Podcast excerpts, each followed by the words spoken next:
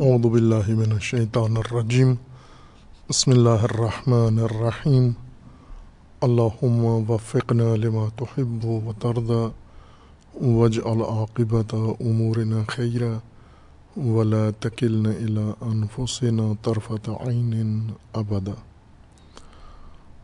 رب ادخلنی مدخل صدق و اخرجنی مخرج صدق. واجعل لی من لدنک سلطانا نصیرا حالات، مناسبات اور واقعات و حوادث کے موضوع میں چند اہم موضوع ہیں جن میں سر فہرست ملک کے اندر جاری سیلاب ہے۔ ایک ایسی آفت اور افتاد جس نے ملک کے ایک بڑے حصے کو تباہ کر دیا ہے۔ لوگوں کی زندگیاں ویران کر دی ہیں، اجاڑ دی ہیں اور وہ لوگ کسی پناہ کے بغیر سیلاب زدہ علاقے میں پانی کے اندر گھرے ہوئے ہیں۔ عورتیں، بچے، مریض، بوڑھے، ہر چند ان کی مدد ہو رہی ہے، لیکن جس سطح کی تباہی ہے اور جو تباہی کے ابعاد ہیں ان کے مطابق مدد ظاہر ہے، نہیں ہوئی اور مدد ہونے کا کے باوجود بھی چونکہ امدادی کام کے لیے کوئی منظم نظام نہیں ہے، جس وجہ سے مدد پہنچنے کے باوجود بھی مشکلات میں کمی نہیں آ رہی ہے۔ اور یہ ایک ایسا موضوع ہے جس کی طرف کچھ لوگوں کی توجہ ہے، لیکن ایک بڑی جمعیت پاکستان میں ایسی بھی ہے جو اس سے لا تعلق اور غافل ہے۔ خصوصاً سیاسی طبقات، سیاسی جماعتیں جن کے اندر انسانی احساس مرا ہوا ہے، اقتدار کے علاوہ کسی اور چیز کی ان کو فکر نہیں ہے جبکہ ملک ڈوبا ہوا ہے اور وہ فقط اپنی سیاسی جل سے جلوس اور سیاسی پاور شو میں لگے ہوئے ہیں اور ان سیاسی کاموں کے اوپر کروڑوں اربوں روپیہ خرچ کر رہے ہیں ایک ایسی سرزمین پر جہاں اس وقت تین کروڑ سے زیادہ افراد سیلاب کی زد میں ہیں، ڈوبے ہوئے ہیں اور روزانہ اموات کی تعداد بڑھ رہی ہے۔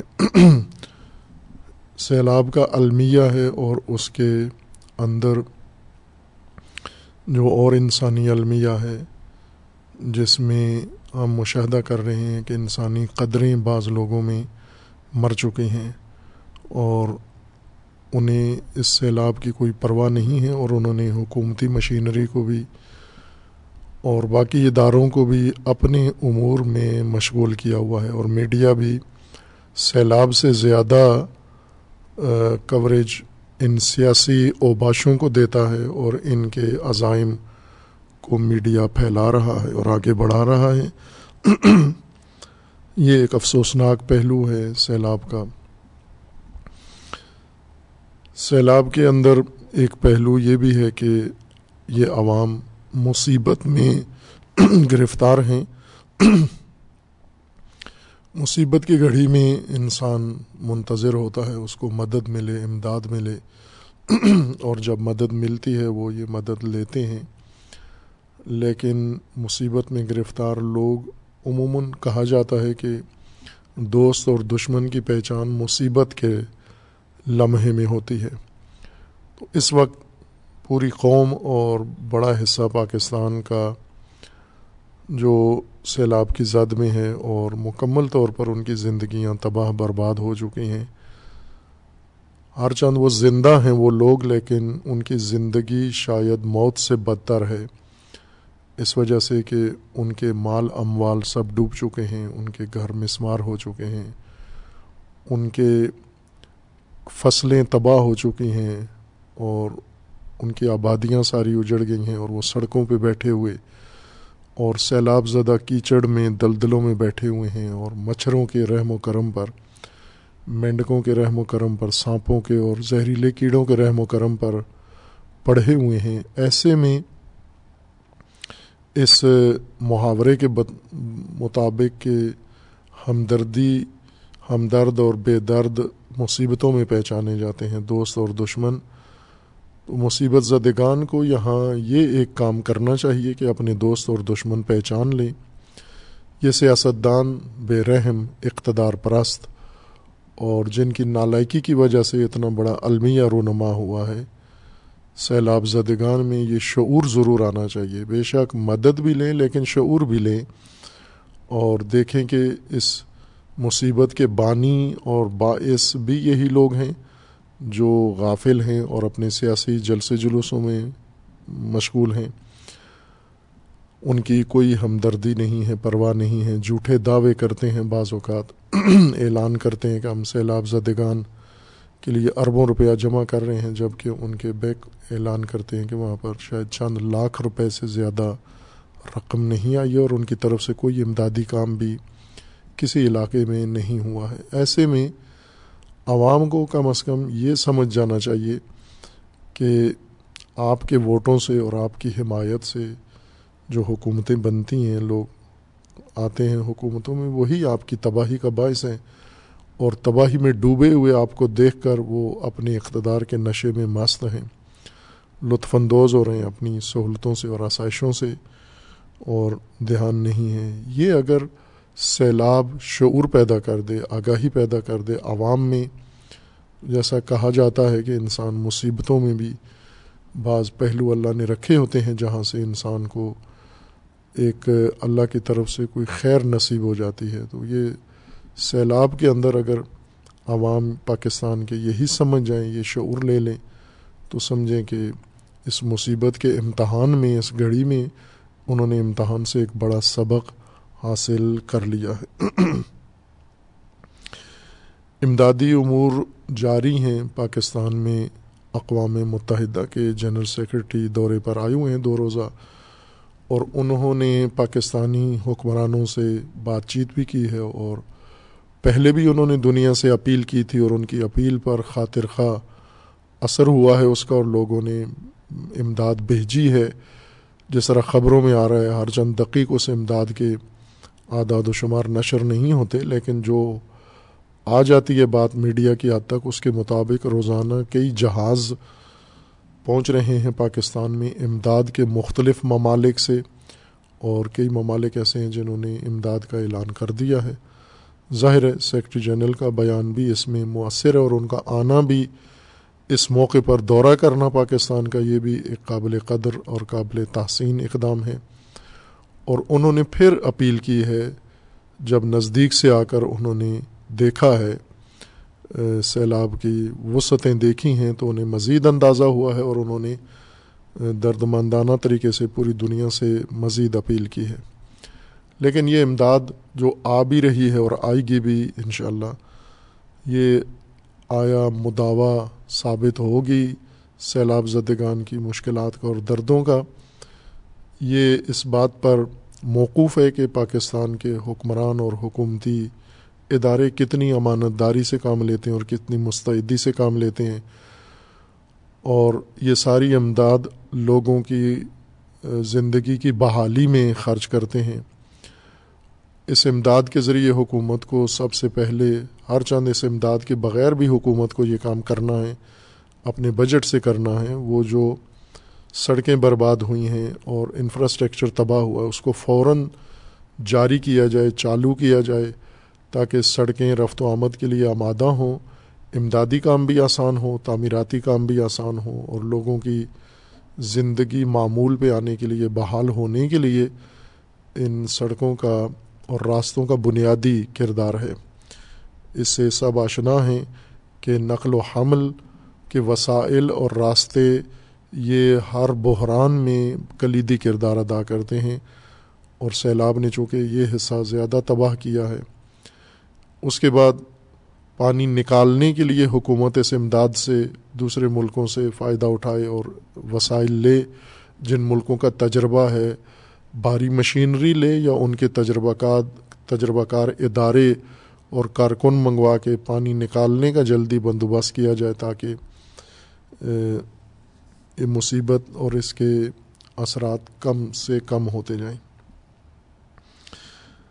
یہ ایک بہت بڑا امتحان ہے ان لوگوں کا جو اس سیلاب کی زد میں آئے ہیں اور ان لوگوں کا جو زد میں نہیں آئے ہیں، زیادہ تر لوگ محفوظ ہیں پاکستان کے۔ ظاہر ہے تین کروڑ یا ساڑھے تین کروڑ اگر سیلاب کی زد میں آئے ہیں تو بیس کروڑ کے قریب محفوظ ہیں۔ تو ان کا بھی ایک امتحان ہے جو محفوظ ہیں اور اللہ نے انہیں بچایا ہے ان کی زندگیوں کو، ان کے گھروں کو، ان کے اموال کو، ان کی فیکٹریوں، ان کے کارخانوں کو، ان کی دکانوں کو اور ان کی فصلوں کو بچا لیا ہے۔ ان کا بھی امتحان ہے کہ وہ اس گھڑی میں کیا کرتے ہیں۔ پاکستانی قوم نے بھرپور طریقے سے ہمیشہ کی طرح اپنے جذبہ فداکاری کا ثبوت دیا ہے اور امداد کر رہے ہیں اپنے اداروں کے ذریعے، تنظیموں کے ذریعے، سرکاری سطح پر، ہر ممکنہ طریقے سے لوگ کر رہے ہیں الحمد للہ اور اللہ تعالیٰ ان سب کو اجر عظیم عطا فرمائے، لیکن اس امداد کو مؤثر، مفید بنانے کے لیے بھی ایک مزید اہتمام اور اقدام کی ضرورت ہے، چونکہ بیشتر امداد ضائع ہو رہی ہے۔ چور، ڈکیت لوگ اور کاروباری لوگ، پیشہ ور لوگ، گدھا، ان کاروباری، ان امدادی گاڑیوں کو، کاروانوں کو لوٹ لیتے ہیں یا دھوکے سے لے لیتے ہیں، سیلاب زدوں کا بحث بنا کر سڑکوں کے کنارے لشکر بنا کے بیٹھے ہوئے ہیں اور کوئی بھی امدادی گاڑی جاتی ہے تو اس کو آغاز میں ہی لوٹ لیتے ہیں۔ اس کے لیے بھی حکومت اہتمام کرے، باقاعدہ انتظامیہ، پولیس کے ذریعے اور دیگر فورسز کے ذریعے اس مجمع کو منتشر کرے اور ان کے اوپر مقدمات چلائے۔ بعض جگہوں پر خبروں میں آیا ہے کہ اس گروہ کے اوپر مقدمہ بھی بنا ہے جنہوں نے گاڑیاں لوٹی ہیں۔ ہر ضلع میں خصوصاً سیلابی علاقوں میں یہ کام زیادہ ضرورت ہے۔ سندھ کے بعض علاقے شدید زد میں ہیں، جیسے خیر پور ناتھن ہے، ڈوبا ہوا ہے پورا علاقہ ہی اور اس کے ارد گرد بھی۔ اور اسی طرح سیون اور سیون کے ارد گرد کے علاقے سیلاب کی ذات میں ہیں جہاں اضافہ ہو رہا ہے پانی میں اور سیلاب میں اور اموات کی شرح بڑھ رہی ہے۔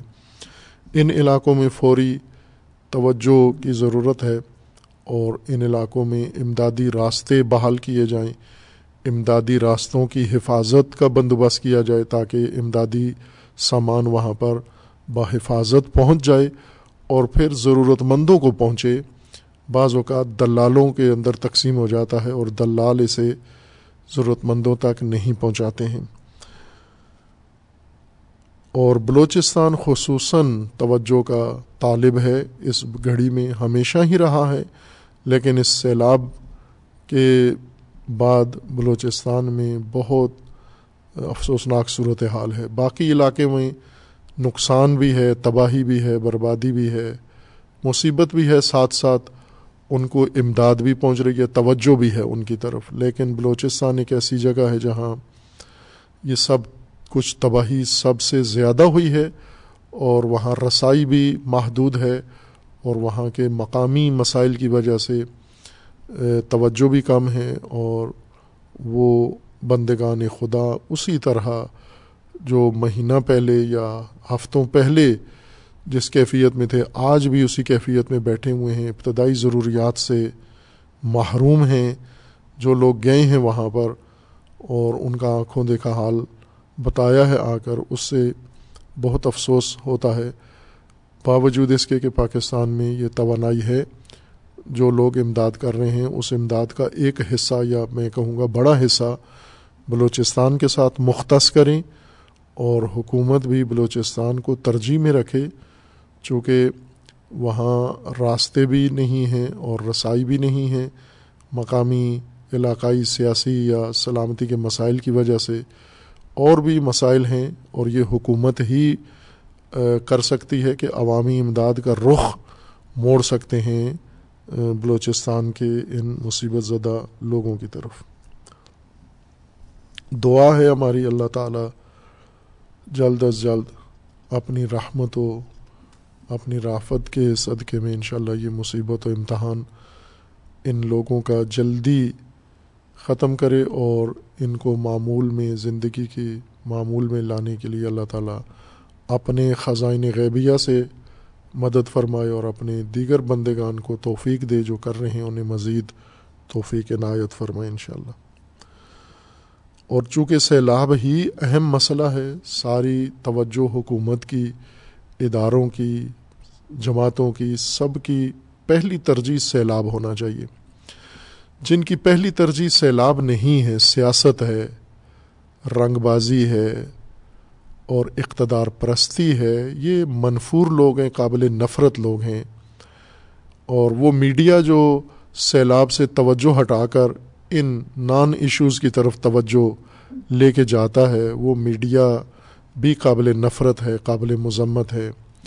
وہ میڈیا جو سیلاب سے توجہ ہٹا کے کرکٹ پہ لگا دیتا ہے، وہ میڈیا جو سیلاب سے توجہ ہٹا کے سیاسی جلسوں پہ اور بہت ہی نامناسب رویوں والے لوگوں کے بیانات سارا دن سنسنی پھیلا کر پھیلاتا رہتا ہے۔ جو ایسے لوگ ہیں جو اقتدار سے محرومی کے نتیجے میں اپنے حواس کھو بیٹھے ہیں اور ہزیانی گفتگو کرتے ہیں، سارا دن میڈیا اس ہزیان کو نشر کرتا رہتا ہے۔ یہ میڈیا کا عمل بھی قابل نفرت ہے۔ اور ان سب کی پہلی ترجیح سیلاب ہونا چاہیے۔ سیلاب میں ایک موضوع بہت اہم ہے جو جس کی طرف توجہ لازمی ہے۔ وہ ہے آگاہی پھیلانا کہ اگر آگاہی کسی بھی بحران میں، مصیبت میں سطح آگاہی کی لوگوں کی بڑھ جائے تو ان لوگوں کے لیے اس مصیبت کو جھیلنا، گزارنا آسان ہو جاتا ہے۔ یہ سطح آگاہی پورے ملک میں تمام عوام کے لیے ضروری ہے اور یہ سطح آگاہی اور یہ مواد آگاہی کا خصوصاً سیلاب زدہ لوگوں کے اندر ضروری ہے پہنچانا۔ اور یہ کام میڈیا کر سکتا ہے، چونکہ سیلاب زدگان کو کوئی جو لوگ گئے ہیں، امدادی لوگ جو مختلف علاقوں میں ہو کے آئے ہیں، انہوں نے بتایا ہے کہ بعض علاقوں میں، بلوچستان کے علاوہ باقی پنجاب کے مختلف علاقوں میں اور سندھ میں، انٹرنیٹ اور موبائل نیٹ ورک سب سے بہتر، پہلے سے بہتر بھائی کہ خدشہ یہ تھا کہ سیلاب کی وجہ سے یہ نیٹ ورک خراب ہو جائے گا یا کند ہو جائے گا، یا اسپیڈ نہیں ہوگی یا سگنل نہیں ہوں گے، لیکن یہ حیرت انگیز طور پر یہ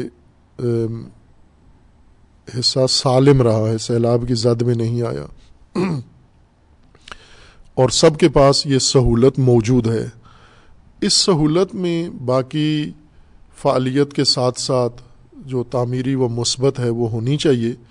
ہر چند اس کا زیادہ استفادہ منفی ہوتا ہے، غلط کاموں کے لیے ہوتا ہے، لیکن سیلاب کے اندر اور سیلاب زدہ علاقوں میں اس سے مثبت استفادہ بھی ہو سکتا ہے۔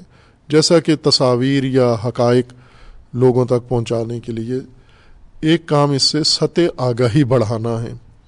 کچھ لوگ یہ ذمہ داری لیں اور لوگوں کی سطح آگاہی بڑھائیں۔ یعنی کہ اگر آپ پانی میں گرے ہوئے ہیں تو ان لوگوں کو اسی حالت میں کچھ ایسی چیزیں بتائی جائیں تاکہ اپنے آپ کو، اپنے جسموں کو، اپنے بچوں کو محفوظ رکھ سکیں۔ یہ آگاہی آنے سے انسان محفوظ ہو جاتا ہے۔ مثلا ہمارے جیسے ڈاکٹر صاحبان کی ایک ٹیم گئی ہے، انہوں نے بتایا ہے کہ سیلاب زدہ علاقوں میں کیچڑ میں گندگی بھی ہے، حشرات بھی ہیں، موزی، کیڑے مکوڑے بھی ہیں، اور لوگ جوتے اتار کر کیچڑ کے اندر گھوم رہے ہوتے ہیں، اور بہت سارے ایسے کیسز دیکھے ہیں جن جہاں پر انہیں ان حشرات نے ڈس لیا ہے، زخم آ گئے ہیں اور پھر اس کیچڑ اور لجن کی وجہ سے ان کے پاؤں میں زیادہ خرابی پیدا ہو گئی ہے انفیکشن آ گیا ہے۔ خوب ایک سطح آگاہی بڑھائی جائے کہ اور کہا کہ ہم ان کے جب خیموں میں گئے یا ان کے جو تباہ شدہ مکانات تھے، تو جوتے سب نے سنبھال کے باندھ کے رکھے ہوئے تھے کہ یا جوتے خراب ہوتے ہیں یا یہ کہ کیچڑ میں جوتوں سے چلنا مشکل ہوتا ہے۔ خوب یہ ایک مثال کے طور پر میں نے عرض کیا ہے کہ اس طرح کی آگاہی پھیلائی جائے یا پینے کا پانی ہے، اس پینے کے پانی میں آگاہی ان کو بڑھائی جائے کہ آپ اگر اس طرح مشکل میں ہیں تو پینے کا پانی کس طرح سے پئیں، کہاں سے پئیں، صاف کس طرح سے کریں۔ ایسی ٹیبلٹس موجود ہیں ڈاکٹرز کے بقول، میڈیکل متخصصین کے بقول کہ سیلابی پانی میں اگر وہ ڈال دی جائیں تو کچھ عرصہ کے بعد وہ پانی پینے کے قابل ہو جاتا ہے۔ اسی طرح گندا پانی نہ پئیں۔ یا دیگر بہت ساری ایسی ان کو طبی اور غیر طبی آگاہی دی جا سکتی ہے تاکہ اپنی مدد آپ کے تحت وہ کر لیں۔ ہر چند وہ کر رہے ہوتے ہیں اپنی ابتدائی آگاہی کی بنیاد پر، لیکن اگر یہ میڈیا کی مدد سے یہ کام ہو اور جو اس کام کے ماہرین ہیں وہ یہ رہنمائی لوگوں کی کریں تو زیادہ بہتر ہوگا یہ۔ سیلاب کے بعد ملک کے اندر جو بحران سب سے بڑا ہے، وہی سیاسی ناپائیداری اور سیاسی کھلواڑ ملک کے ساتھ جو ہو رہا ہے، جو سب نے مل کر کیا ہے۔ اسٹیبلشمنٹ نے، عدلیہ نے، عوام نے، حکومت نے، اداروں نے، بیرونی اندرونی سب نے مل کر پاکستان کو آج عبرت کا نشان بنا دیا ہے، جس کے نتیجے میں معیشت تباہ ہو گئی ہے، جس کے نتیجے میں قرض بڑھ گئے ہیں، جس کے نتیجے میں مہنگائی اتنی شدید ہو گئی ہے کہ ناقابل تحمل ہے۔ پہلے غریبوں کے لیے کہتے تھے، اب عام لوگوں کے لیے بھی ناقابل برداشت ہے، جس میں اس مصیبت میں، سیلاب میں، مہنگائی میں تیزی کے ساتھ روزانہ کی بنیاد پہ اضافہ ہو رہا ہے۔ ظاہر ہے، یہ اسی سیاسی گندگی کا نتیجہ ہے جو ملک میں موجود تھی اور جس گند کو اچھالا گیا ہے، بڑھایا گیا ہے اور ناکام تجربے کیے گئے ہیں ملک کے ساتھ، قوم کے ساتھ اور دنیا میں مضحکہ پاکستان کو بنا دیا گیا ہے اور پاکستان کے لیے شدید سلامتی کے مسائل کھڑے کر دیے گئے ہیں اور پاکستان کے اور بہت سارے پہلو مخدوش ہو چکے ہیں اس سے۔ اس میں اگر ہم دیکھیں تو اس وقت جو اخباروں میں زیادہ منتقل ہو رہا ہے، جو کیفیت لکھی جا رہی ہے، غم و غصہ ہے۔ مثلاً اگر ہم روزانہ ہی اخبار دیکھیں تو اس میں مختلف اداروں کا غم و غصہ نمایاں طور پر سرخیوں میں آتا ہے۔ جیسے فوج کے خلاف توہین آمیز بیان اور فوجی قیادت کے خلاف توہین آمیز آمیز بیان پر فوج کے ادارے نے اعلان کیا۔ ترجمان نے، فوج کے ترجمان نے اعلان کیا کہ فوج کے اندر شدید غم و غصہ پایا جاتا ہے۔ عدلیہ کے جج کی توہین اور حتاقی کے خلاف خود عدلیہ نے بیان دیا ہے کہ عدلیہ کے اندر شدید غم و غصہ پایا جاتا ہے۔ خوب، یہ دو مقتدر ادارے پاکستان کے جو اسٹیبلشمنٹ کے دونوں رکن ہیں، اقتدار میں لانے اور ہٹانے کے لیے دونوں کلیدی کردار ادا کرتے ہیں، یہ ان کی کیفیت ہے کہ شدید غم و غصے میں مبتلا ہیں یہ دونوں ادارے اور ان کے پورے مجموعے۔ اور یہ واقعیت ہے، یہ غم و غصہ پایا جاتا ہے۔ اسی طرح عوام میں شدید غم و غصہ پایا جاتا ہے، مہنگائی کے ہاتھوں۔ اور زندگی دشوار ہونے کے ہاتھوں، بجلی مہنگی ہونے کے ہاتھوں اور ضروریات زندگی ان کی دسترس سے باہر ہونے کے ہاتھوں شدید غم و غصہ عوام کے اندر بھی پایا جاتا ہے۔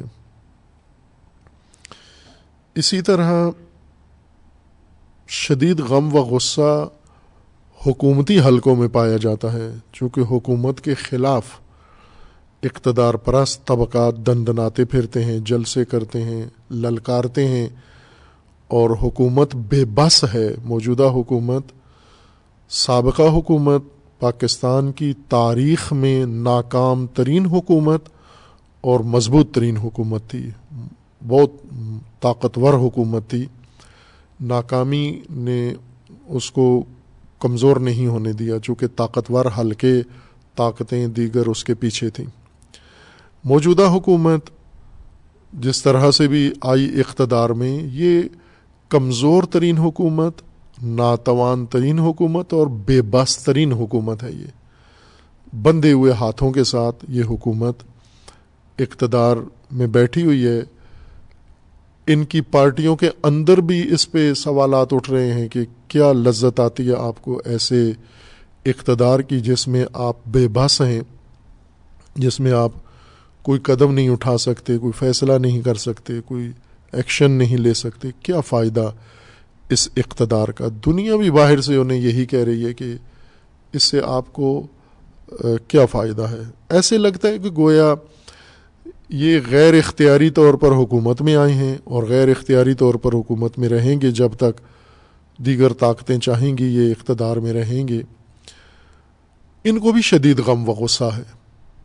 کہ ان کے اپوزیشن جو اس وقت ہے اور بے مہار قسم کی اپوزیشن ہے، اس کو کوئی کنٹرول نہیں ہے، نہ یہ اس کو کچھ نہ کیس چلا سکتے ہیں، نہ شکایت کر سکتے ہیں، نہ ان کا جلسہ و جلوس روک سکتے ہیں۔ اگر حکومت کوئی اقدام کرتی ہے، عدلیہ کا لدم قرار دیتی ہے، اس کو معطل کر دیتی ہے ان کے فیصلوں کو۔ ان کو بھی شدید غم و غصہ ہے۔ اور اس کے مقابلے میں جو اپوزیشن میں اس وقت نمایاں کردار ہے، پاپولر نیازی جو اسٹیبلشمنٹ نے ایک کردار پاکستان میں ایجاد کیا ہے، بنایا ہے اور یہ اسٹیبلشمنٹ کے شاہکار میں سے ایک کردار ہے۔ اس سے پہلے دہشت گرد گروہوں کا جو شاہکار تھا، وہ لوگوں کی توجہ کا مرکز تھا۔ کہ دہشت گرد گروہوں نے خودکش بمبار بنائے تھے۔ اور آج تک لوگ اس پر حیران ہیں کہ یہ کیسے بنا لیتے ہیں۔ اس طرح کے خودکش بمبار جو اپنی جان بھی دے دیتے ہیں اور اس جان دینے کے بدلے انہیں اول تو ملتا کچھ خاص نہیں ہے، اگر ملے بھی تو مرنے کے بعد کیا فائدہ جو کچھ مل رہا ہے۔ اور یہ ایک دو نہیں، بلکہ انہوں نے کئی کئی برگیڈ خودکش حملہ وروں کے اور حملہ بمباروں کے بنائے ہوئے ہیں۔ آج تک یہ سوال ہے، ہم نے خود متعلقہ سرکاری لوگوں سے پوچھا ہے کہ بھائی آپ کے علم میں آئی ہے کوئی بات؟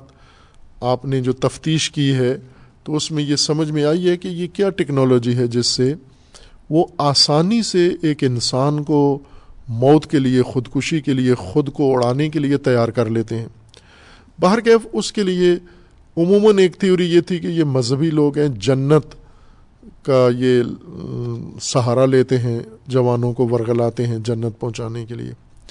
لیکن کراچی یونیورسٹی میں ایک کیمونسٹ اور نیشنلسٹ عورت نے پڑھی لکھی اعلیٰ تعلیم یافتہ عورت، جس کا نہ جنت پر ایمان ہے، نہ اللہ پر ایمان ہے، اس نے، اور چھوٹے چھوٹے بچوں کی ماں ہے اور ٹیچر ہے اور اس کو اچھی ملازمت ہے، اچھے خاندان سے تعلق ہے اس کا، اس نے جب خود کو حملہ کیا تو یہ ساری تھیوریاں جنت والی بھی ناکام ہو گئیں۔ بالآخر یہ ساری دنیا کے سامنے سوال ہے کہ یہ لوگ کیسے ایک انسان کو خودکش بمبار بنا لیتے ہیں۔ لیکن آج میرے خیال میں وہ ثانوی موضوع بن گیا ہے۔ سب سے اہم یہ ہے کہ ہماری اسٹیبلشمنٹ ایک ایسے شخص کو جس کا نہ سیاسی بیک گراؤنڈ ہے، نہ سیاسی تربیت ہے، نہ سیاسی تعلیم ہے، نہ سیاسی کھوپڑی ہے۔ اس کو، اس کی مقبولیت کی بنیاد پر لا کر ملک میں اس طرح سے لیڈر بنا دینا، یہ انہوں نے کیسے یہ کام کیا ہے؟ خوب ظاہر ہے کہ ان کی تمام خصوصیت پہلا اور آخری کمال پاپولر ہونا ہے، مقبولیت ہے۔ لہٰذا جو نام موضوع ہیں ان کے لیے پاپولر ہے، نیازی ان کا قبیلہ ہے۔ ہر چند معروف عمران خان کے نام سے ہیں، لیکن حقیقت میں پاپولر نیازی ہیں۔ خوب، یہ بھی شدید غم و غصے میں ہیں۔ غم و غصے میں اس وجہ سے ہیں کہ انہیں قائل کر کے، تیار کر کے برسوں اقتدار دیا گیا، پھر اقتدار ان سے چھین لیا گیا۔ تو انہیں یہ غصہ ہے کہ مجھے دیا کیوں تھا اقتدار؟ اگر میں نالائق تھا نا اہل تھا اس قابل نہیں تھا تو دیا کیوں مجھے؟ وہ خود تقریروں میں کہتے ہیں کہ مجھے وعدے دیے گئے، مجھے بتایا گیا، مجھے یوں کہا گیا، مجھے ایسی رپورٹیں دی گئیں۔ تو اب جب میں اقتدار میں تھا تو لیا کیوں مجھ سے اتنے وعدوں کے بعد؟ تو وہ بھی شدید غم و غصے میں ہیں۔ سیلاب زدگان بھی شدید غم و غصے میں ہیں۔ میرے خیال میں پاکستان میں کوئی گروہ، کوئی طبقہ ایسا نہیں ہے جو شدید غم و غصے میں نہ ہو۔ اب غم و غصہ تو سارے اپنا اپنا نکال لیتے ہیں۔ غم اگر اندر ہی رہے، انسان کو غمگین بنا دیتا ہے اور روگ بن جاتا ہے۔ انسان کے نفسیاتی بیماری بن جاتی ہے۔ غصہ اگر اندر ہی رہے، نہ نکال سکے انسان غصے کو، تو وہ بھی اندر الجھنے پیدا کر دیتا ہے۔ لیکن اکثر طبقات اپنا غم و غصہ نکال لیتے ہیں۔ انہیں اس حوالے سے پریشانی نہیں ہے اگر غمگین ہوتے ہیں تو غم کا اظہار کر کے، غم کے اوپر رو کے یا غم کو کسی نہ کسی طریقے سے باہر منتقل کر دیتے ہیں۔ اور کچھ ایسے لوگ ہیں جو غصہ ہے، غصہ بھی نکال لیتے ہیں کسی کو برا بھلا کہہ کے۔ جیسے یہی ہمارے جو سابقہ وزیر اعظم ہے پاپولر یہ اپنا غم و غصہ روزانہ جس پر آتا ہے فوراً نکال لیتے ہیں۔ یہ اپنے اندر نہ غم رکھتے ہیں، نہ غصہ رکھتے ہیں۔ فوج ہو، عدلیہ ہو، سیاست ہو، دنیا ہو، جو ہی ان کے اندر غصہ پیدا ہوتا ہے، وہ فوراً انڈیل دیتے ہیں باہر۔ یہ نفسیاتی طور پر بالکل فٹ رہیں گے، سالم رہیں گے۔ ان کے اندر کوئی الجھنیں نفسیاتی پیدا نہیں ہوں گی۔ صرف ظاہر ہے، غصہ غم نکال بھی لیتے ہیں، لیکن اقتدار سے محرومی والا احساس اس کو تسکین نہیں ملے گی چونکہ ہر روز نیا غم اور نیا غصہ ہے۔ سب سے زیادہ جو پریشان کن غم و غصہ ہے وہ فوج کا، جیسا ترجمان فوج کے ترجمان نے اعلان کیا کہ فوج کے اندر شدید غم و غصہ پایا جاتا ہے اور عدلیہ کا غم و غصہ ہے۔ اب یہ آخری دو طاقتیں ہیں۔ پاکستان میں جو ہر چیز پر حاوی ہیں۔ یعنی ان کا آئینی اختیار بھی ہے، عدلیہ کا آئینی اختیار سب سے زیادہ ہے۔ حکومت کے اوپر، کابینہ کے اوپر، سیاسی جماعتوں کے اوپر، حکمرانوں کے اوپر عدلیہ بیٹھی ہوئی ہے آئینی طور پر۔ اور ہر چند فوج آئینی طور پر اس طرح اختیارات کی مالک نہیں ہے، لیکن عملی طور پر، میدانی طور پر عدلیہ سے بھی زیادہ مضبوط ہے فوج پاکستان کی۔ اور جب ان کے اندر شدید غم و غصہ ایجاد ہو جاتا ہے اور یہ غم و غصہ اپنا نکالتے بھی نہیں ہیں یعنی حکومت بے بس ہے، اس کا تو سمجھ میں آتا ہے کہ بے بس ہے، کس کے سامنے بے بس ہے، کون اس کو نہیں کچھ کرنے دیتا۔ لیکن یہ دو محکمے اور یہ دو ادارے بے بس ہیں۔ غم شدید ہے، غصہ شدید ہے، لیکن نہ غصہ نکال سکتے ہیں، نہ غم کا اظہار کر سکتے ہیں۔ اور اتنا موقع دیتے ہیں دوسروں کو کہ اتنا شدید غم و غصہ فوج میں ایجاد کریں۔ یعنی ان کے قیادت تک چلے جائیں اور توہین آمیز اور حت کا میز باتیں ان کے بارے میں کی جائیں۔ اور یہ فقط اتنا کہیں کہ ہمارے اندر شدید غم و غصہ پایا جاتا ہے۔ اب یہاں تنزیہ طور پر اگر میں کہوں کہ وہ لوگ جو بے بس ہوتے ہیں، غصہ آتا ہے، غم شدید ہوتا ہے، لیکن اظہار نہیں کر سکتے، ان کو عموماً ماہرین نفسیات مشورہ دیتے ہیں کہ وہ شاعری شروع کر دیں۔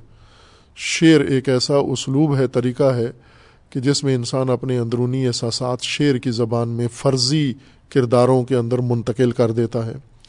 تو اگر نہیں ہو رہا، غم، غصہ ظاہر اور نکالا نہیں جا سکتا، بے بسی ہے، تو شاعری رائے حل ہے۔ شاعر بن جائیں۔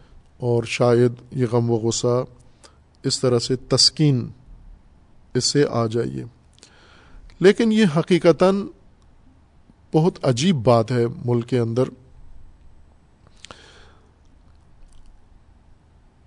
اسی پاپولر لیڈر نے یہ جس کو فوج، جس کی بنیاد پر شدید غم و غصہ ہے کہ فوج کے اندر اگر کوئی محب وطن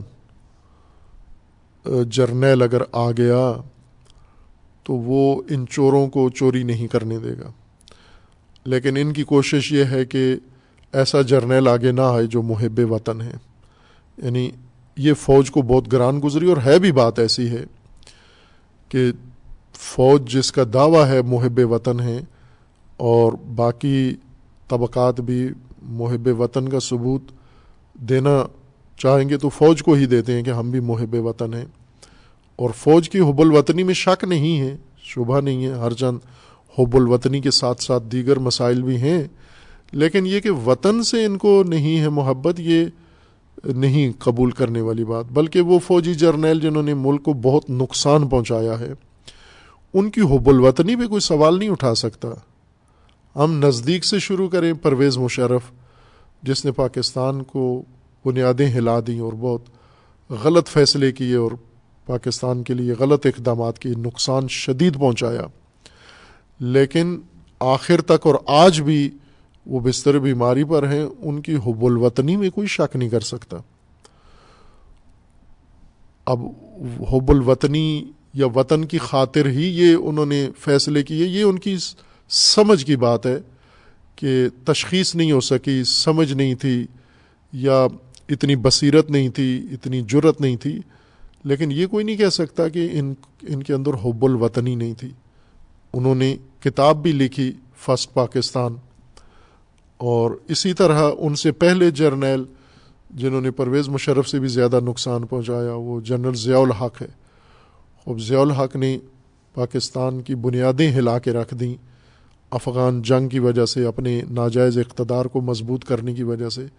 لیکن ضیاء الحق کی حب الوطنی کو کوئی زیر سوال نہیں لا سکتا کہ اس کو پاکستان سے بھی کوئی محبت نہیں تھی۔ اور اس سے پہلے ایوب خان نے، البتہ ایوب خان نے سیاسی عمل کو نقصان پہنچایا ہے، لیکن ملک کے باقی حصے کو فائدہ پہنچایا ہے۔ ترقیاتی کام کیے ہیں اور انفراسٹرکچر بنایا ہے۔ وہ بھی حب الوطنی میں کسی نے ان کے شک نہیں کیا۔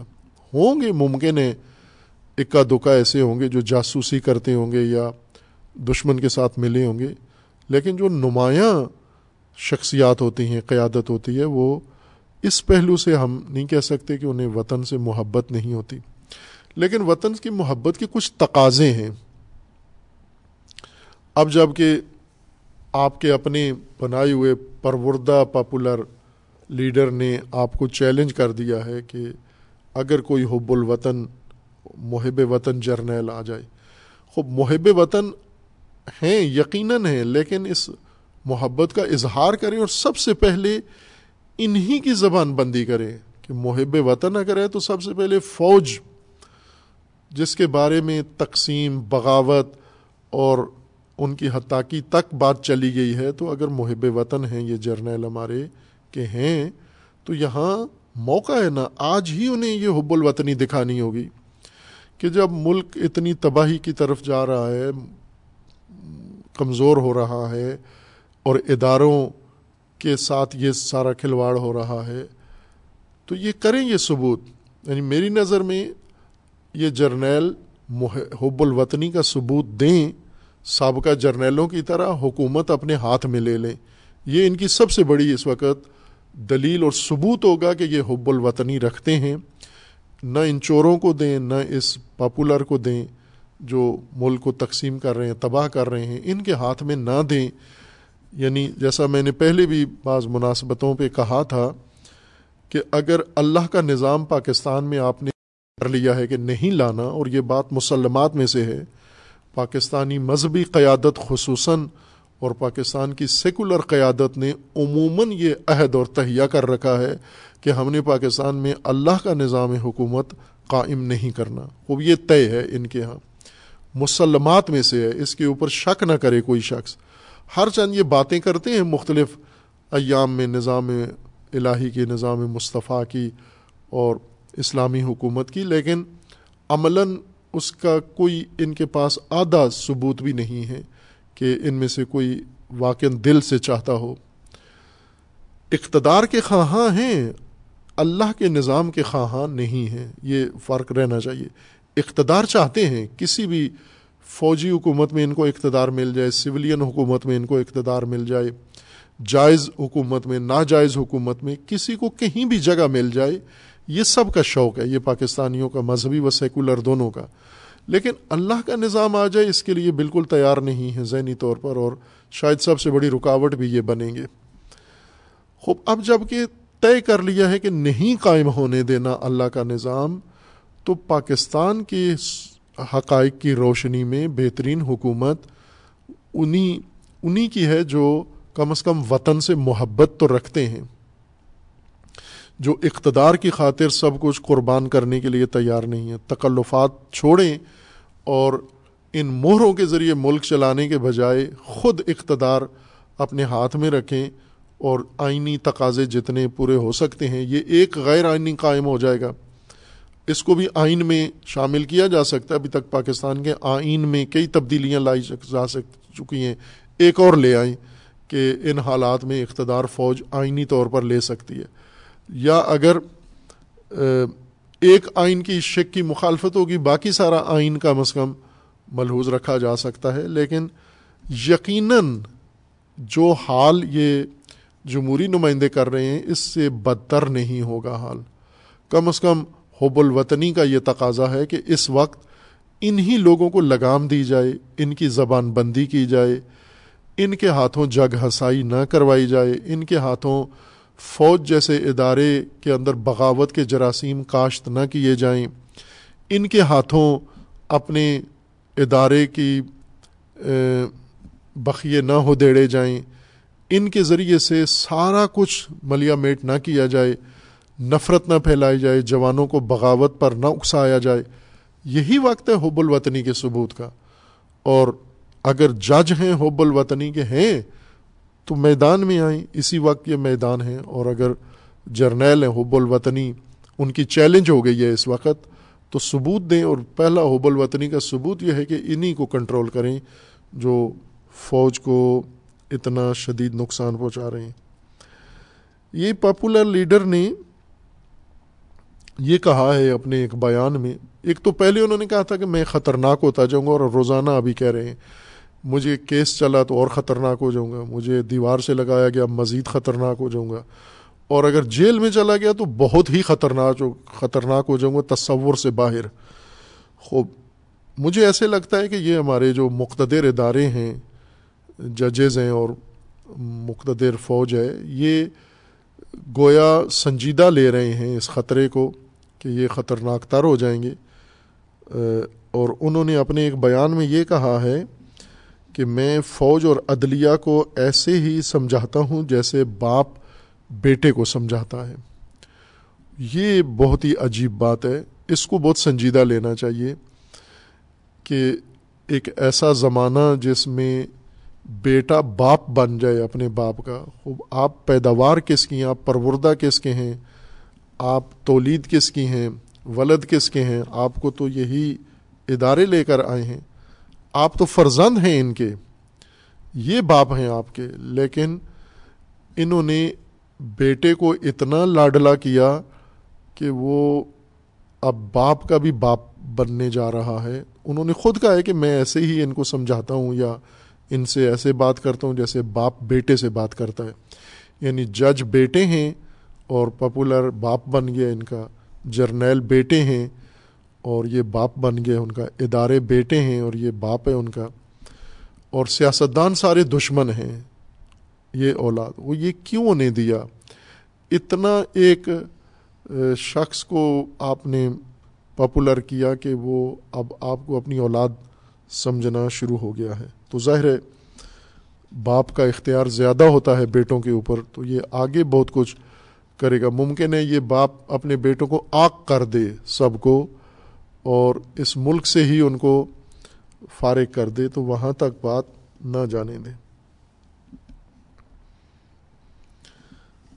ایک بیان پہلے چند ہفتوں سے حکومت بیان تاکید کر رہی ہے کہ سڑکوں پر دھواں چھوڑنے والی گاڑیوں کو کنٹرول کیا جائے گا، جرمانہ کیا جائے گا۔ ابھی ایک ابتدائی جرمانہ رکھا گیا کہ دھواں چھوڑنے والی گاڑیوں کو ہر دھوئیں پہ دو ہزار جرمانہ کیا جائے گا۔ پہلے وارننگ دی جا رہی تھی کہ سخت قانون آنے والا ہے، ان کو کنٹرول کرنے جا رہے ہیں ہم۔ اور یہ بہت اچھی بات ہے، دھواں چھوڑنے والی گاڑیاں کنٹرول کی جائیں، اس سے آلودگی پھیلتی ہے۔ ابھی کل آج کی میں نہیں چیک کر سکا، کل دن جو گزرا ہے جمعرات، لاہور دنیا کا آلودہ ترین شہر میں پہلے نمبر پر تھا۔ کراچی زیرن ساتویں نمبر پر تھا اور لاہور پچھلے سال تو مسلسل لاہور نے یہ ریکارڈ قائم کیا ہے۔ اور اس آلودگی میں بہت ساری چیزوں کا دخل ہے، جن میں سے دھواں چھوڑنے والی گاڑیوں کا بھی ایک دخل ہے۔ اس کو حتمن کنٹرول کیا جائے۔ پولوشن آلودگی نہ پھیلے لیکن گاڑیاں صرف نہ ہوں بلکہ دھواں چھوڑنے والے ہر طبقے کو کنٹرول کیا جائے۔ پاکستان میں صرف گاڑیاں دھواں نہیں چھوڑ رہی ہیں، بلکہ سیاسی جماعتیں بھی دھواں چھوڑتی ہیں، سیاسی شخصیات بھی دھواں چھوڑتی ہیں۔ بہت سارے مذہبی لوگ ہیں لیڈر ہیں دھواں چھوڑتے ہیں، مفتی صاحب دھواں چھوڑتے ہیں، بہت سارے ذاکر خطیب دھواں چھوڑتے ہیں، میڈیا پہ شدید دھواں ہے۔ یہ ساری دھواں چھوڑنے والوں کو کنٹرول کیا جائے۔ چونکہ گاڑیوں کے دھوئیں سے زیادہ آلودگی پاکستان میں ان دھواں چھوڑنے والوں نے کی ہوئی ہے اور اس کے لیے بھی اہتمام کی ضرورت ہے۔ یہ اچھا قدم ہے۔ گاڑیوں سے شروع کریں اور پھر ہر دھواں چھوڑنے والی شے کو کنٹرول کریں۔ ادارے ہیں، شخصیات ہیں، تنظیمیں ہیں۔ جو بھی دھواں چھوڑتا ہے، اسے پابند کیا جائے کہ قوم کو آلودہ نہ کرو۔ یہ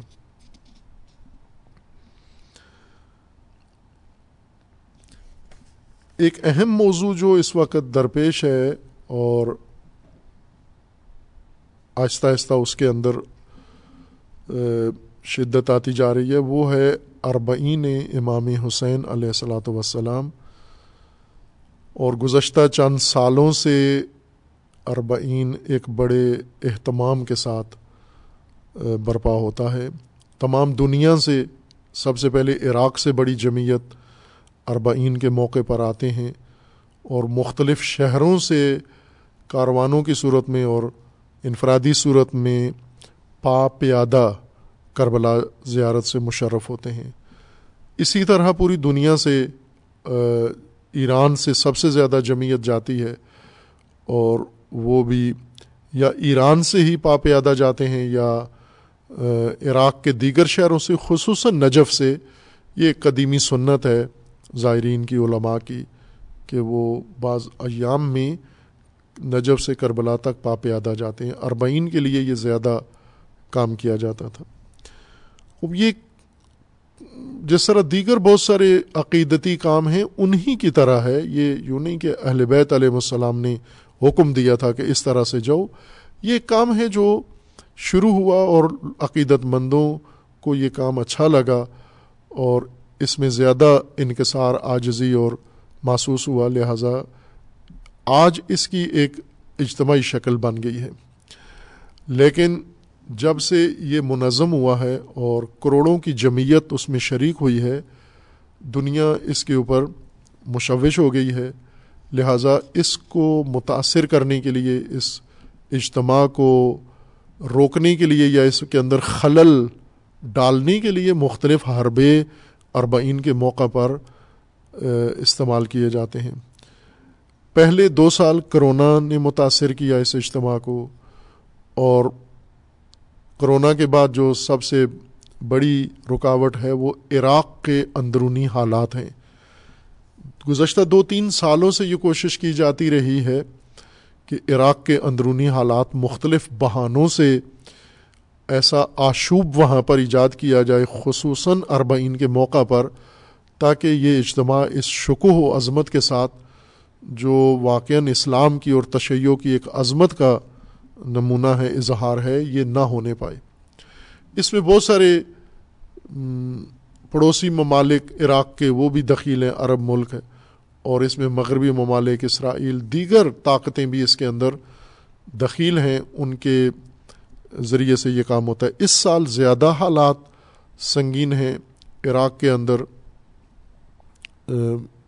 شیعہ جماعتوں میں آپس میں جو سیاسی اختلاف ہوا خلفشار ہوا اور خصوصاً مقتدا صدر نے جو سیاست کی اور حرکت کی، اس کے نتیجے میں زیادہ حالات تشویشناک ہیں اور خدشات زیادہ ہیں۔ ہر چند ایران سے زائرین کا جانا شروع ہو گیا ہے، لیکن خدشات کے ساتھ اور خطرات کے ساتھ یہ کام ہو رہا ہے۔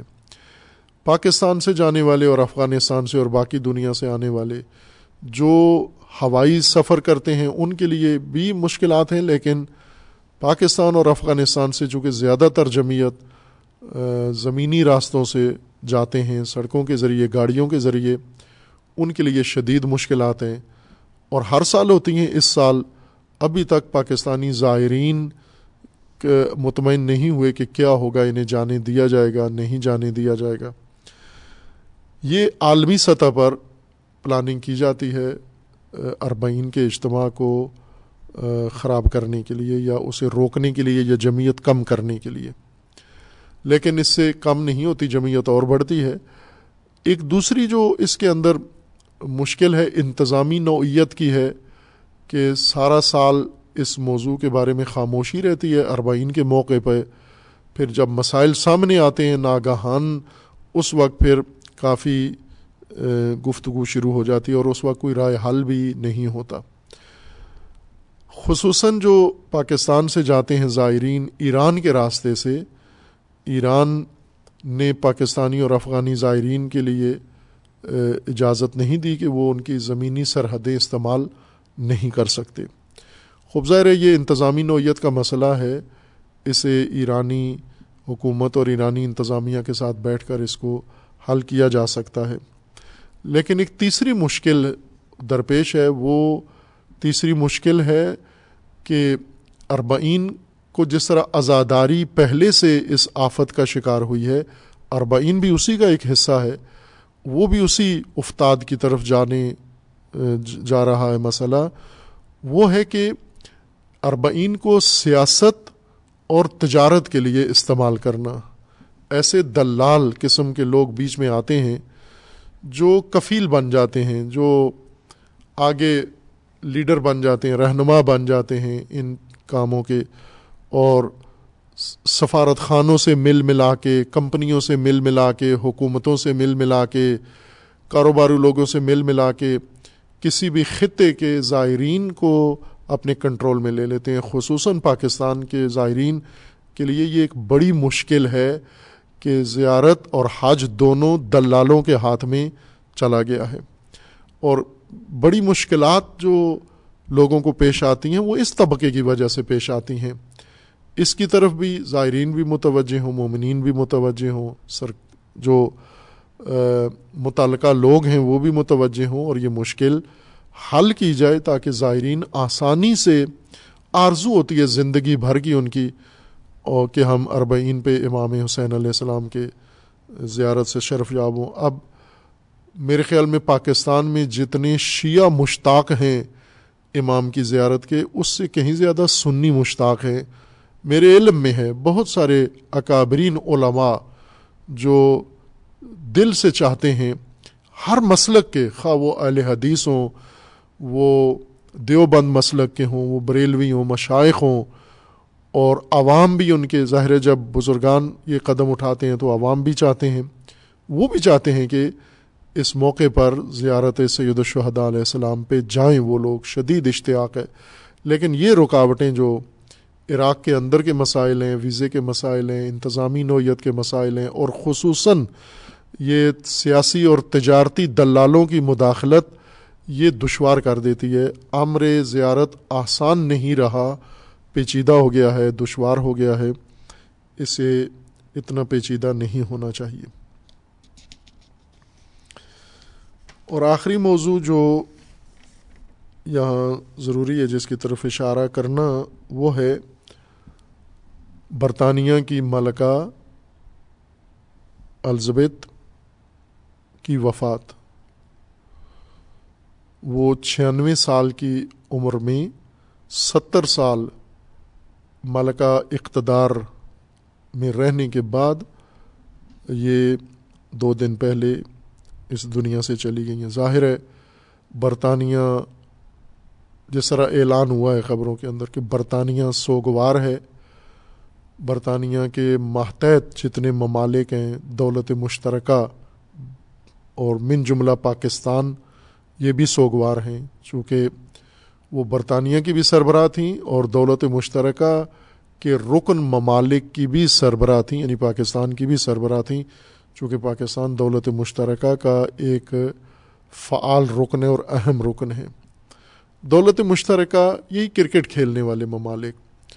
دولت مشترکہ ان ممالک کا نام ہے جو کسی زمانے میں برطانیہ کا مستعمرہ رہ چکے ہیں، برطانیہ کا نو آبادیاتی خطہ رہ چکے ہیں یعنی غلام رہ چکے ہیں۔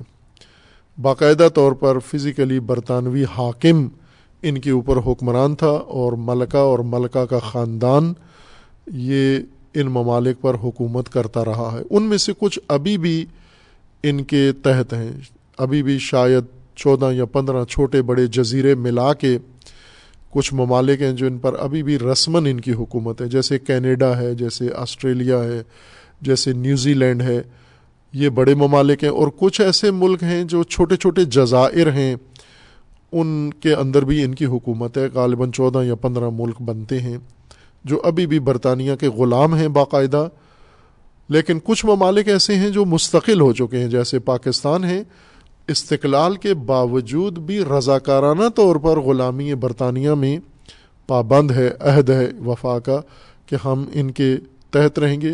اور اعلان یہ ہوا ہے کہ یہ دولت مشترکہ کے ممالک بھی سارے سوگ ہے ان کے اندر۔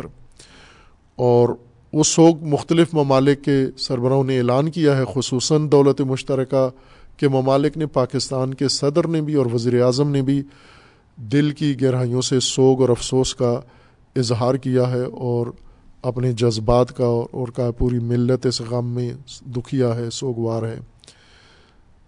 یہ اظہار انہوں نے کیا ہے۔ ہونا بھی چاہیے ظاہر ہے، کسی بھی ملک کو، کسی بھی خطے کو یا عوام کو جب ان کا سربراہ یا ان کی ملکہ کا موت کا دن ہو تو ان کے لیے ظاہر خوشی کا دن نہیں ہوتا، غم کا ہی ہوتا ہے اور انہیں، ان کا یہ طبعی حال ہے یہ۔ لیکن بعض ملکوں کا یا بعض قوموں کا سوگوار ہونا نہیں بنتا، جیسے پاکستان کا اس ملکہ کے غم میں سوگوار ہونا نہیں بنتا، کسی منطق کے تحت نہیں بنتا۔ البتہ کچھ ممالک ہیں جن میں جشن ہے، جیسے ارجنٹائن نے باقاعدہ طور پر اب سرکاری سطح پر نہ صحیح، لیکن عوامی سطح پر باقاعدہ جشن ہے ارجنٹائن میں ملکہ کی موت کے بارے میں، کے بعد۔ کیوں خوب جانتے ہیں؟ البتہ یہ ممکن ہے بدگمانی ہو میری جانتے ہیں، پاکستانی، ارجنٹائن اور برطانیہ کے تعلقات جانتے ہیں۔ چونکہ اس مصروف دنیا میں کون جانتا ہے کس کے پاس فرصت ہے یہ جاننے کے لیے؟ ارجنٹائن اور برطانیہ میں بڑی خونریز جنگ ہو چکی ہے اسی ماضی قریب میں، اور جس میں برطانیہ کا بہت قوی نقصان ارجنٹائن نے کیا اور پھر باقی ملکوں نے مل کے سولو صفائی کرائی ان کے اندر۔ ان کے اندر دشمنی ہے اور اس دشمنی میں ابھی تک یہ دونوں ایک دوسرے کے سخت خلاف ہیں۔ اس طرح کے کچھ اور بھی ممالک ہیں۔ باہر کے ارجنٹائن اور برطانیہ کے تعلقات ایسے ہی ہیں جیسے میں کہوں پاکستان اور ہندوستان کے، یا اس سے بھی زیادہ شدید تر۔ بلکہ یوں کہوں کہ جیسے جنوبی کوریا اور شمالی کوریا کے ہیں، اس طرح کے دشمنانہ قسم کے تعلقات ہیں۔ وہاں جشن ہے۔ جشن بھی نہیں بنتا۔ کسی کی موت کا جشن یہ ظاہراً انسانی عمل نہیں ہے۔ لیکن سوگ بھی نہیں بنتا۔ پاکستان جیسے ملک اور عوام کا برطانوی ملکہ کی فوت پر سوگ نہیں بنتا۔ یہ سوگ افسوسناک ہوتا ہے۔ خصوصاً اگر ہم یہ تعلقات دیکھیں اور نوعیت دیکھیں کہ کون مرا ہے اور کون سوگوار ہے۔ برطانیہ تاریخ بتاتی ہے یعنی ماضی قریب کی تاریخ، گزشتہ ایک صدی کی تاریخ ہی اگر دیکھ لیں ہم، تو بتاتی ہے کہ پوری دنیا میں بالخصوص مسلمانوں کو جتنا نقصان اس قوم نے پہنچایا ہے، اس ملک نے پہنچایا ہے، اس شاہی خاندان نے پہنچایا ہے اور اس سرزمین سے پہنچا ہے، اتنا کسی اور نے نہیں پہنچایا۔ یہ نحوست کی سرزمین ثابت ہوئی ہے مسلمانوں کے لیے۔ ایک طرف سے مسلمان اسلام کے بڑے دعوے کرتے ہیں اور اسلام کے لیے لڑنے مرنے کے لیے تیار ہیں، دوسری طرف سے اسلام دشمنوں کے لیے بھی سوگ مناتے ہیں اور جذبے رکھتے ہیں یہ۔ خوب، آپ نزدیک سے شروع کریں، سلمان رشدی، جس نے سب سے پہلے رسول اللہ صلی اللہ علیہ وآلہ وسلم کی توہین کی، اس کو برطانیہ نے پناہ دی۔ بنگلہ دیش کی وہ گستاخ عورت، جس نے رسول اللہ کی اور اسلام کی مقدسات کی توہین کی، برطانیہ نے اس کو پناہ دی۔ ہر وہ کام جو دین کے خلاف ہوتا ہے، وہ برطانیہ کے شیلٹر کے نیچے ہوتا ہے۔ وہ انہوں نے اگر ہم گزشتہ ایک صدی میں ہی دیکھیں مسلمانوں کے ساتھ کیا کیا ہے، مسلمانوں کی تحقیر کی ہے، مسلمانوں کی تزلیل کی ہے، مسلمانوں کو تقسیم کیا ہے، مسلمانوں کو کمزور کیا ہے، تضعیف کی ہے مسلمانوں کی۔ ان کے جرائم میں سے یہ ہے کہ انہوں نے اپنے اقتدار کی خاطر عثمانی مسلمانوں کی ایک بڑی سلطنت کو جو پوری دنیا میں سب سے بڑی سلطنت تھی۔ ہر چند اسلامی حکومت نہیں تھی، لیکن مسلمان تھی۔ اسے بھی برداشت نہیں کیا اور اسے ٹکڑے ٹکڑے کیا۔ اپنے عرب خیانت کار ساتھیوں کی مدد سے پھر وہ ساری حکومت تقسیم کر دی، ٹکڑیوں میں انہی خیانت کاروں کے ہاتھ میں تقسیم کر دی۔ اور ان خیانت کاروں کے ذریعے سے عثمانی حکومت توڑ کر پھر ان سے اور بڑی بڑی خیانتیں کروائیں اور سب سے بڑی خیانت مسلمانوں کے ساتھ اسرائیل کا وجود ہے۔ فلسطین کی سرزمین پر برطانیہ نے اپنے اس منحوس منصوبے سے، عزم سے یہ کام کیا۔ یہود کو ساری دنیا سے سہونیوں کو جمع کر کے اس سرزمین کے اوپر قبضہ کیا۔ انہی خائن عربوں کی مدد سے اور آج اسے تسلیم کروا کے اور ان کا نوکر بھی بنا دیا ہے۔ اسی برطانیہ نے تمام اسلامی سرزمینوں کو لوٹا ہے۔ یہی ملکہ برطانیہ جو مری ہے، دنیا کی امیر ترین شخصیات میں سے ہے۔ ثروت اس کی، اتنی حکومت برطانیہ کی ثروت شاید کم ہوگی۔ ملکہ کی اور شاہی خاندان کی دولت و ثروت زیادہ ہے ان سے۔ یہ دولت و ثروت کہاں سے آئی؟ یہ ہندوستان لوٹ کے لے گئے۔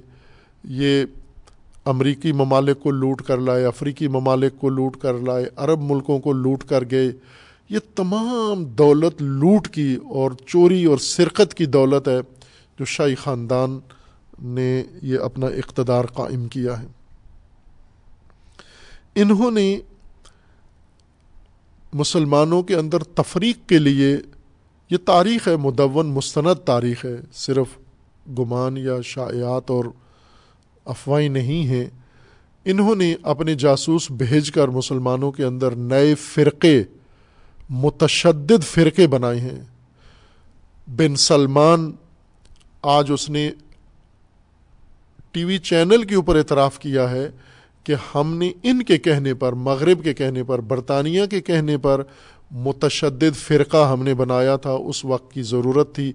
انہوں نے ہمیں یہ ڈیزائن دیا تھا کہ اس طرح کا فرقہ بنایا جائے۔ آج وہ کہتا ہے کہ اس فرقے کی ضرورت نہیں ہے اور وہ ختم ہو گیا ہے۔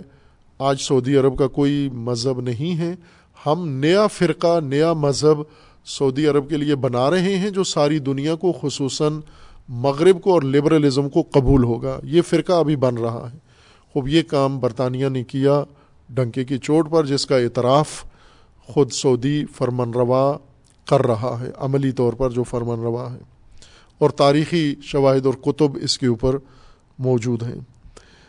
اسی طرح اس نے تقسیم کیا، جنگیں لڑیں اور مسلمانوں کو آپس میں دشمن بنایا۔ شیعہ سنی کے لیے انہوں نے باقاعدہ جنگ کے منصوبے بنائے، اختلافات کو ہوا دلوائی اور یہ کام انہوں نے اپنی خاص مہارت سے کیا۔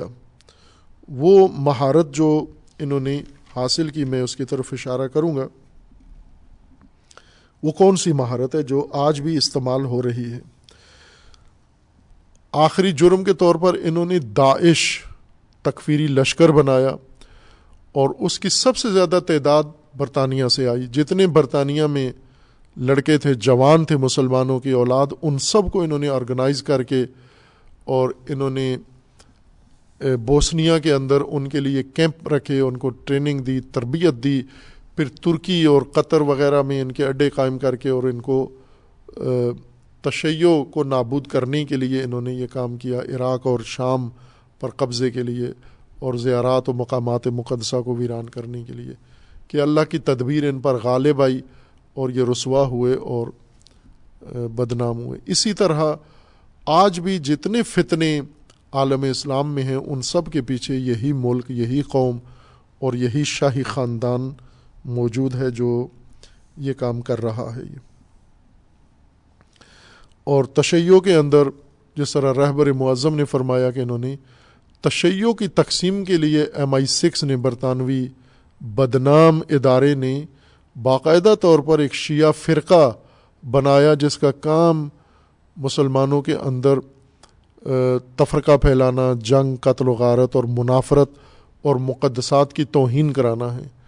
ظاہر ہے، آج بھی پاکستان کے مجرم، ہر مجرم پناہ اس نے پاکستان برطانیہ میں لی ہوئی ہے۔ الطاف حسین، جو پاکستان کا مجرم ہے، پاکستان کا دشمن ہے، عدالتوں نے کہہ دیا کہ اس کی بات تک اس کا کوئی نشر نہیں کر سکتے۔ برطانیہ نے اس کو پناہ دی ہوئی ہے۔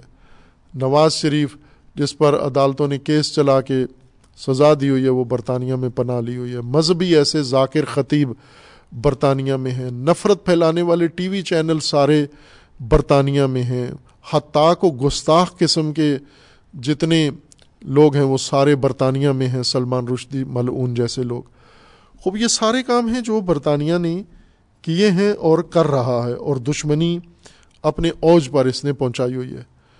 خصوصاً پاکستان کو انہوں نے اپنا کس طرح سے غلام بنایا تزلیل کی پاکستان کی، اور پاکستان آج آئی ایم ایف کے قرضے میں جکڑا ہوا ہے، برطانیہ اور امریکہ کی وجہ سے ہے، ایف اے ٹی ایف کے دباؤ میں آیا ہوا ہے، ان دو ممالک کی وجہ سے۔ یہ کب دوست ہیں؟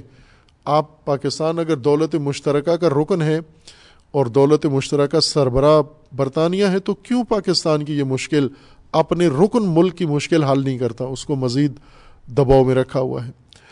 ہر فتنہ جو کسی بھی دنیا میں ہوا ہے، خصوصاً پاکستان میں، اس کو انہوں نے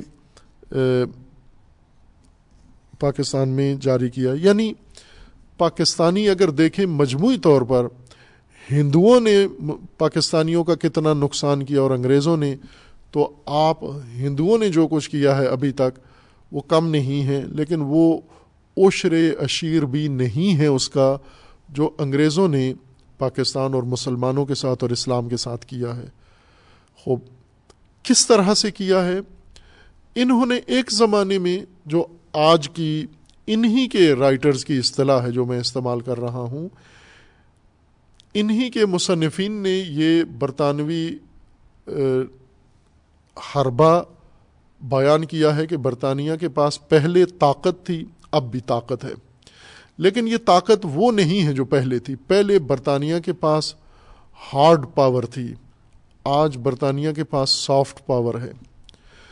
ہارڈ پاور سے اس نے کیا کام کیا؟ ہارڈ پاور سے اس نے ہندوستان پہ قبضہ کر لیا۔ اور ہارڈ پاور کے ذریعے سے اس نے مستعمرہ بنا لیا۔ ساری دنیا پہ، اکثر دنیا پہ قبضہ کر لیا۔ اپنی فوج کے ذریعے سے، اپنی تجارتی کمپنیوں کے ذریعے سے۔ یہ بات پاکستان، ہندوستان کے ہمیشہ نامہ عمل میں لکھی جائے گی کہ ہندوستان پر قبضہ برطانیہ کی فوج نے نہیں کیا، بلکہ ایک تر تجارتی کمپنی نے کیا ہے۔ ایسٹ انڈیا کمپنی نے تج، ان کے اوپر قبضہ کر لیا ہے۔ یعنی منڈی کے آڑتیوں نے ایک پورا ملک بر اعظم پورا قبضے میں لے لیا۔ اور یہ کبھی بھی دھو نہیں سکتے یہ ننگ ہندوستان والے، پاکستان والے۔ کہ یہ کتنے کمزور لوگ تھے، کتنے بے شعور لوگ تھے، کتنے نادان لوگ تھے کہ ایک کمپنی کے ہاتھوں مغلوب ہو گئی ایک تجارتی کمپنی کے ہاتھوں، فوج کے ہاتھوں مغلوب ہوں تو ٹھیک ہے، بنتا ہے کہ وہ طاقتور فوج تھی، یہ کمزور فوج تھی۔ خیانت کے ذریعے، منافقت کے ذریعے یہ پوری سرزمین انہوں نے دے دی۔ پھر اس کے بعد انہوں نے اس پر قبضہ کر کے ایک طلانی مدت تک، لگ بھگ دو سو سال تک انہوں نے اس پر قبضہ کر کے رکھا اور غلام بنایا اور لوٹا، تحقیر کی، آپ کی تعلیمات کو مسخ کیا، آپ کی نسل کو برباد کر دیا اور پھر چلے گئے یہاں سے۔ لیکن آج بھی پاکستان کیوں غلام ہے ان کا؟ آج بھی پاکستان ان کا فریفتہ ہے، عاشق ہے۔ آج بھی پاکستان سوگ میں ہے۔ یہ کس طاقت کے ذریعے ہے؟ یہ سافٹ پاور کے ذریعے سے ہے۔ ہارڈ پاور میں فوج ہے۔ اور تجارتی کمپنیاں ہیں جن کے دباؤ سے آ کر کسی ملک کو سرزمین کو تسخیر کر لیتے تھے۔ سافٹ پاور میں یہ چیزیں نہیں ہیں۔ سافٹ پاور کا مطلب یہ ہوتا ہے کہ آپ کسی قوم کی کمزوریوں کو مد نظر رکھ کر اس قوم کے لیے اپنے آپ کو اتنا مجذوب بنا دیں جازب بنا دیں کہ وہ آپ کی مجذوب ہو جائے۔ کسی قوم کو اپنا مجذوب بنا لینا، اپنا فریفتہ اور عاشق بنا لینا۔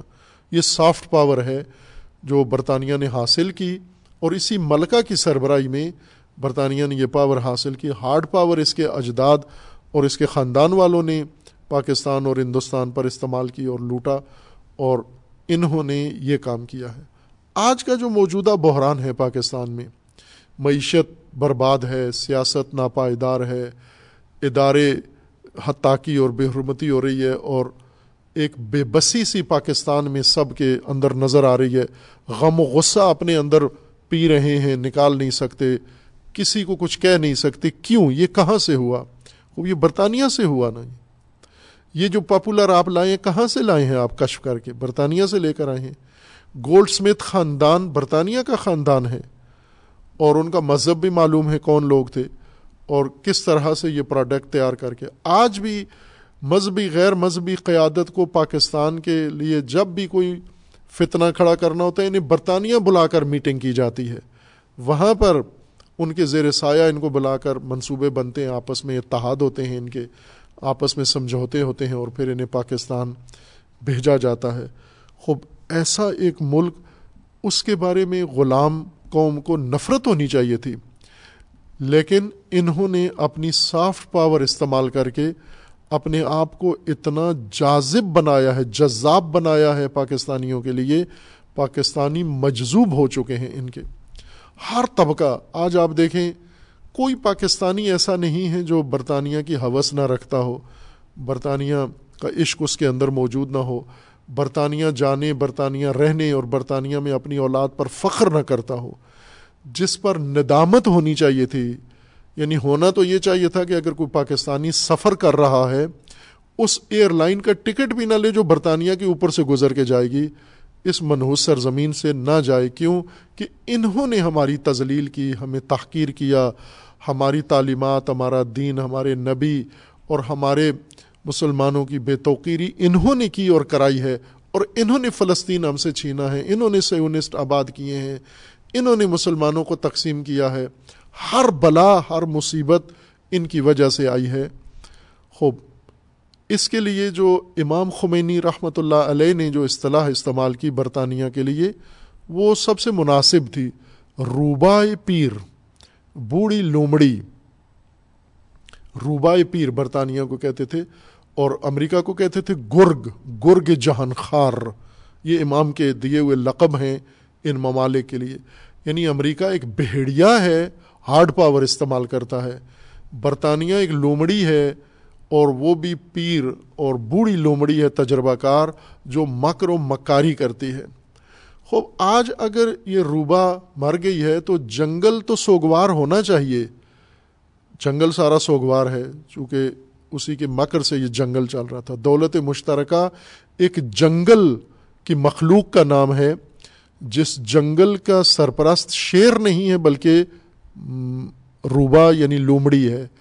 لومڑی جس ملکہ ہے، جس جنگل کی، اس کا ایک رکن یا اس جنگل کا ایک خطہ پاکستان کہلاتا ہے۔ یہ ننگ ہے پاکستان کے لیے۔ اپنے آپ کو دولت مشترکہ رکھنا، غلاموں کی انجمن میں رہنا اور ان کے لیے یہ اعزاز کرنا۔ ہم نہ کریں، برطانیہ والا کام، ارجنٹائن والا کام نہ کریں۔ وہ ٹھیک نہیں ہے، وہ انسانی کام نہیں ہے۔ جشن نہ منائیں۔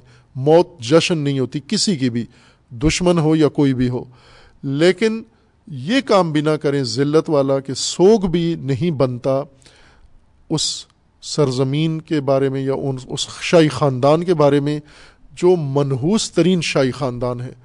اب میں ایک اور پہلو عرض کرتا ہوں اس شاہی خاندان کے بارے میں کہ یہ کیوں اتنا معزز ہے برطانیہ میں؟ بھائی کہ برطانیہ ایک جمہوری ملک ہے۔ اور ایک ترقی یافتہ ملک ہے اور ایک ایڈوانس ملک ہے، ایک ماڈرن ملک ہے۔ اس ماڈرن ملک کے اندر ایک فرسودہ صدیوں سے چلا ہوا شاہی نظام ابھی تک کیوں باقی ہے؟ یہ کھنڈر انہوں نے کیوں رکھا ہوا ہے؟ یہ بہت اہم ہے۔ مسلمانوں کے لیے، پاکستانیوں کے لیے یہ نقطہ سمجھنا۔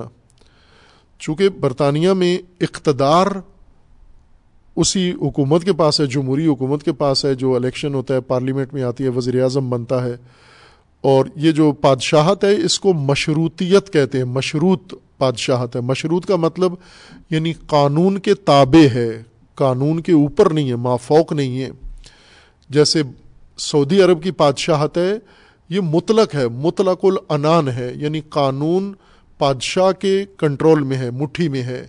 لیکن برطانیہ میں بادشاہ یا ملکہ قانون کی مٹھی میں ہے۔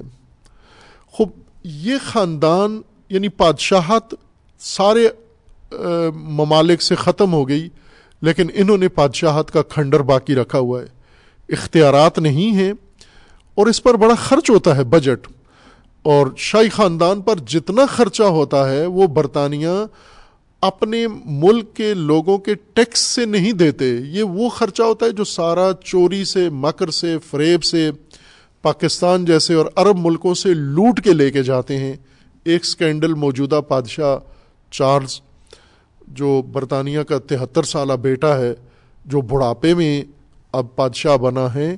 اس کے بارے میں ہے کہ اس نے بن لادن کے بھائی سے، اسامہ بن لادن کے بھائی سے ملینز ڈالر اس نے پیسے لیے ہیں۔ دہشت گردوں سے اور ایسے خاندان سے اپنے رفائی کاموں کے نام پر۔ خوب، یہ ایسا خاندان ہے جو ناجائز ثروت، ناجائز پیسے سے چل رہا ہے۔ اور اس کے لیے ایک ناجائز آمدن برطانیہ نے رکھی ہوئی ہے۔ کچھ ان کے اندر ان کے ہاتھ میں دی ہوئی ہے، کچھ حکومت انتظام کر کے ان کو فراہم کرتی ہے۔ مجھے یاد ہے، ایک لڑکا آسٹریلیا میں گیا تھا، جوان۔ جانے سے پہلے جانتا تھا میں اس کو، پھر چلا گیا وہاں رول کھول کے پہنچا کسی طرح وہاں، پھر ان کیمپوں میں رہا اور آخر کار اس کو وہاں کی نیشنلٹی مل گئی۔ تو جب مل گئی تو وہ بھاگ کے آ گیا وہاں سے آسٹریلیا چھوڑ کر اور میں اس وقت کم مقدسہ میں تھا۔ تو وہاں واپسی پہ کہا کہ میں اسپیشل آپ کو ملنے کے لیے ایران کے راستے سے آیا ہوں کہ زیارت بھی کر لوں گا، آپ سے بھی ملاقات ہو جائے گی۔ تو میں نے کہا، اتنی کیا ضرورت تھی آپ کو؟ شدید ملاقات کیا کہنا چاہتے ہو؟ تو اس نے کہا، میں یہ بتانا چاہتا ہوں کہ میں کیوں آیا ہوں واپس؟ چونکہ جو میں اسے پہلے کہتا تھا، وہ اس وقت کان نہیں دھرتا تھا، عشق آسٹریلیا میں مست تھا۔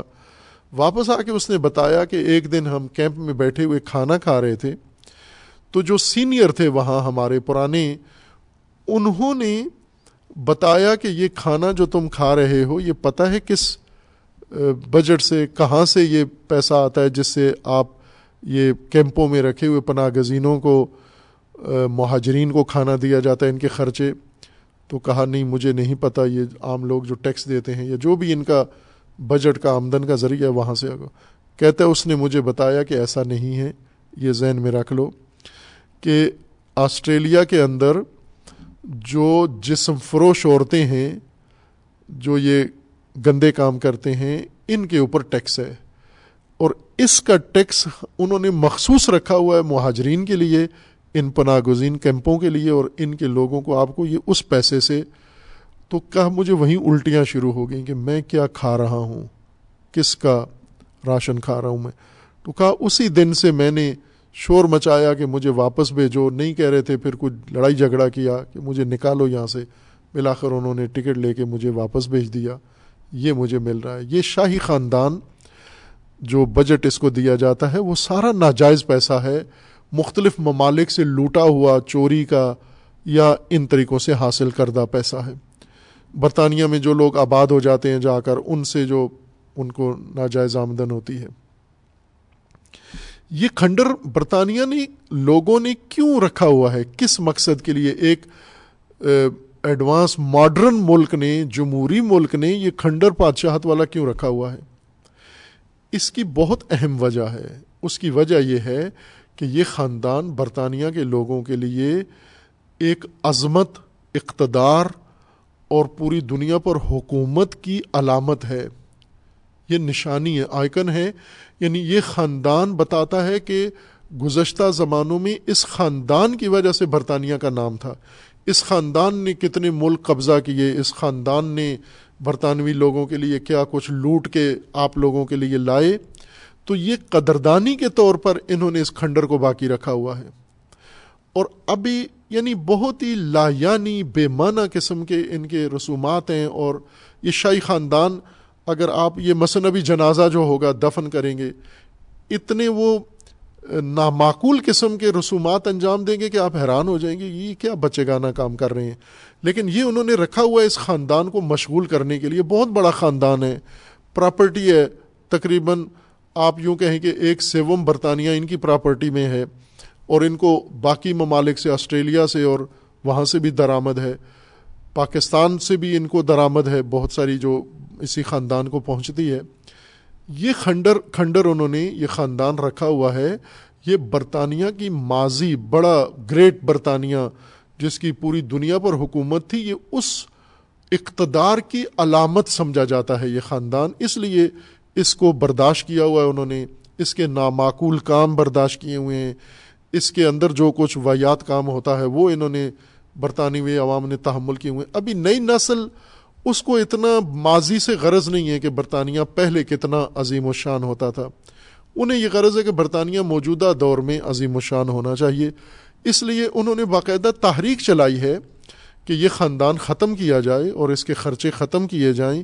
یہ خاندان اب مناسب نہیں ہے۔ نئی نسل برطانیہ کی ان کو برداشت کرنے کے لیے تیار نہیں ہے۔ ہمیشہ یہ ظاہر کیا جا رہا ہے کہ ملکہ کی موت کے بعد اور اس کے بیٹے کے اقتدار میں یہ تحریک زور پکڑ جائے گی کہ یہ خاندان برطانیہ سے ہمیشہ کے لیے ختم کیا جائے، برطانیہ کے اوپر سے یہ بوجھ ہٹایا جائے، یہ بجٹ اور ان کے مختلف خرچے یہ نہ دیے جائے۔ پاکستان کے اخباروں میں، میڈیا میں آپ دیکھیں جو غلاموں کا میڈیا ہے اور وہ بھی ذلیل اور حقیر غلاموں کا میڈیا ہے، یہ سارا سال ڈیانہ کے واقعات ذکر کرتے رہتے ہیں، اس کے بچوں کے فلاں شہزادہ فلاں شہزادہ، فلاں شہزادے نے ریپ کر دیا، فلاں شہزادہ فلاں گندگی میں پکڑا گیا، فلاں شہزادہ اس چکر میں آ گیا۔ کیا ضرورت ہے اپنی قوم کو اس گندے خاندان کے بارے میں سارا سال آگاہی دیتے رہتے ہو میڈیا اور اپنی غلامی اور پستی کا ثبوت دیتے ہو؟ کچھ اپنے اندر خود ہی پیدا کرو، کچھ اپنا احساس اپنے اندر پیدا کرو۔ اور یہ کہ ان لوگوں نے آپ کے ساتھ کیا کیا ہے؟ انہوں نے تحقیر کی ہے، آپ کی تزلیل کی ہے، آپ کی، آپ کے جتنے موجودہ مسائل ہیں، یہ سارے ان کے بوئے ہوئے ہیں۔ فصل جو کاشت کر رہے ہیں آپ، فرقہ واریت ان کی وجہ سے ہے، نفرت ان کی وجہ سے ہے، پسماندگی ان کی وجہ سے ہے، ذلت ان کی وجہ سے ہے۔ اور یہ جو آج انگریزی آپ گلے لگا کے بیٹھے ہوئے ہو، یہ اسی خاندان کا توق ہے جو اس نے آپ کے سافٹ توق ہے، جو اس نے آپ کے گلے میں ڈال دیا ہے۔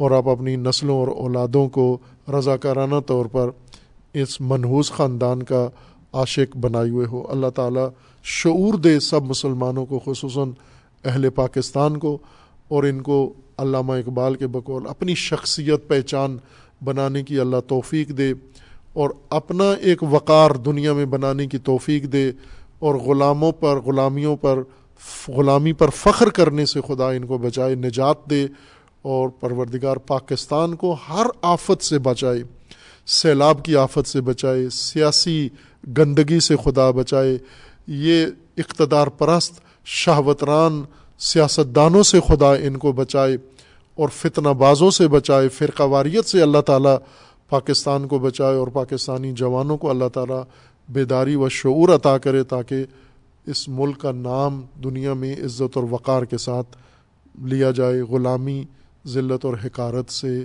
نہ لیا جائے۔ وہ صلی اللہ علیہ محمد و علیہ طیبین طاہرین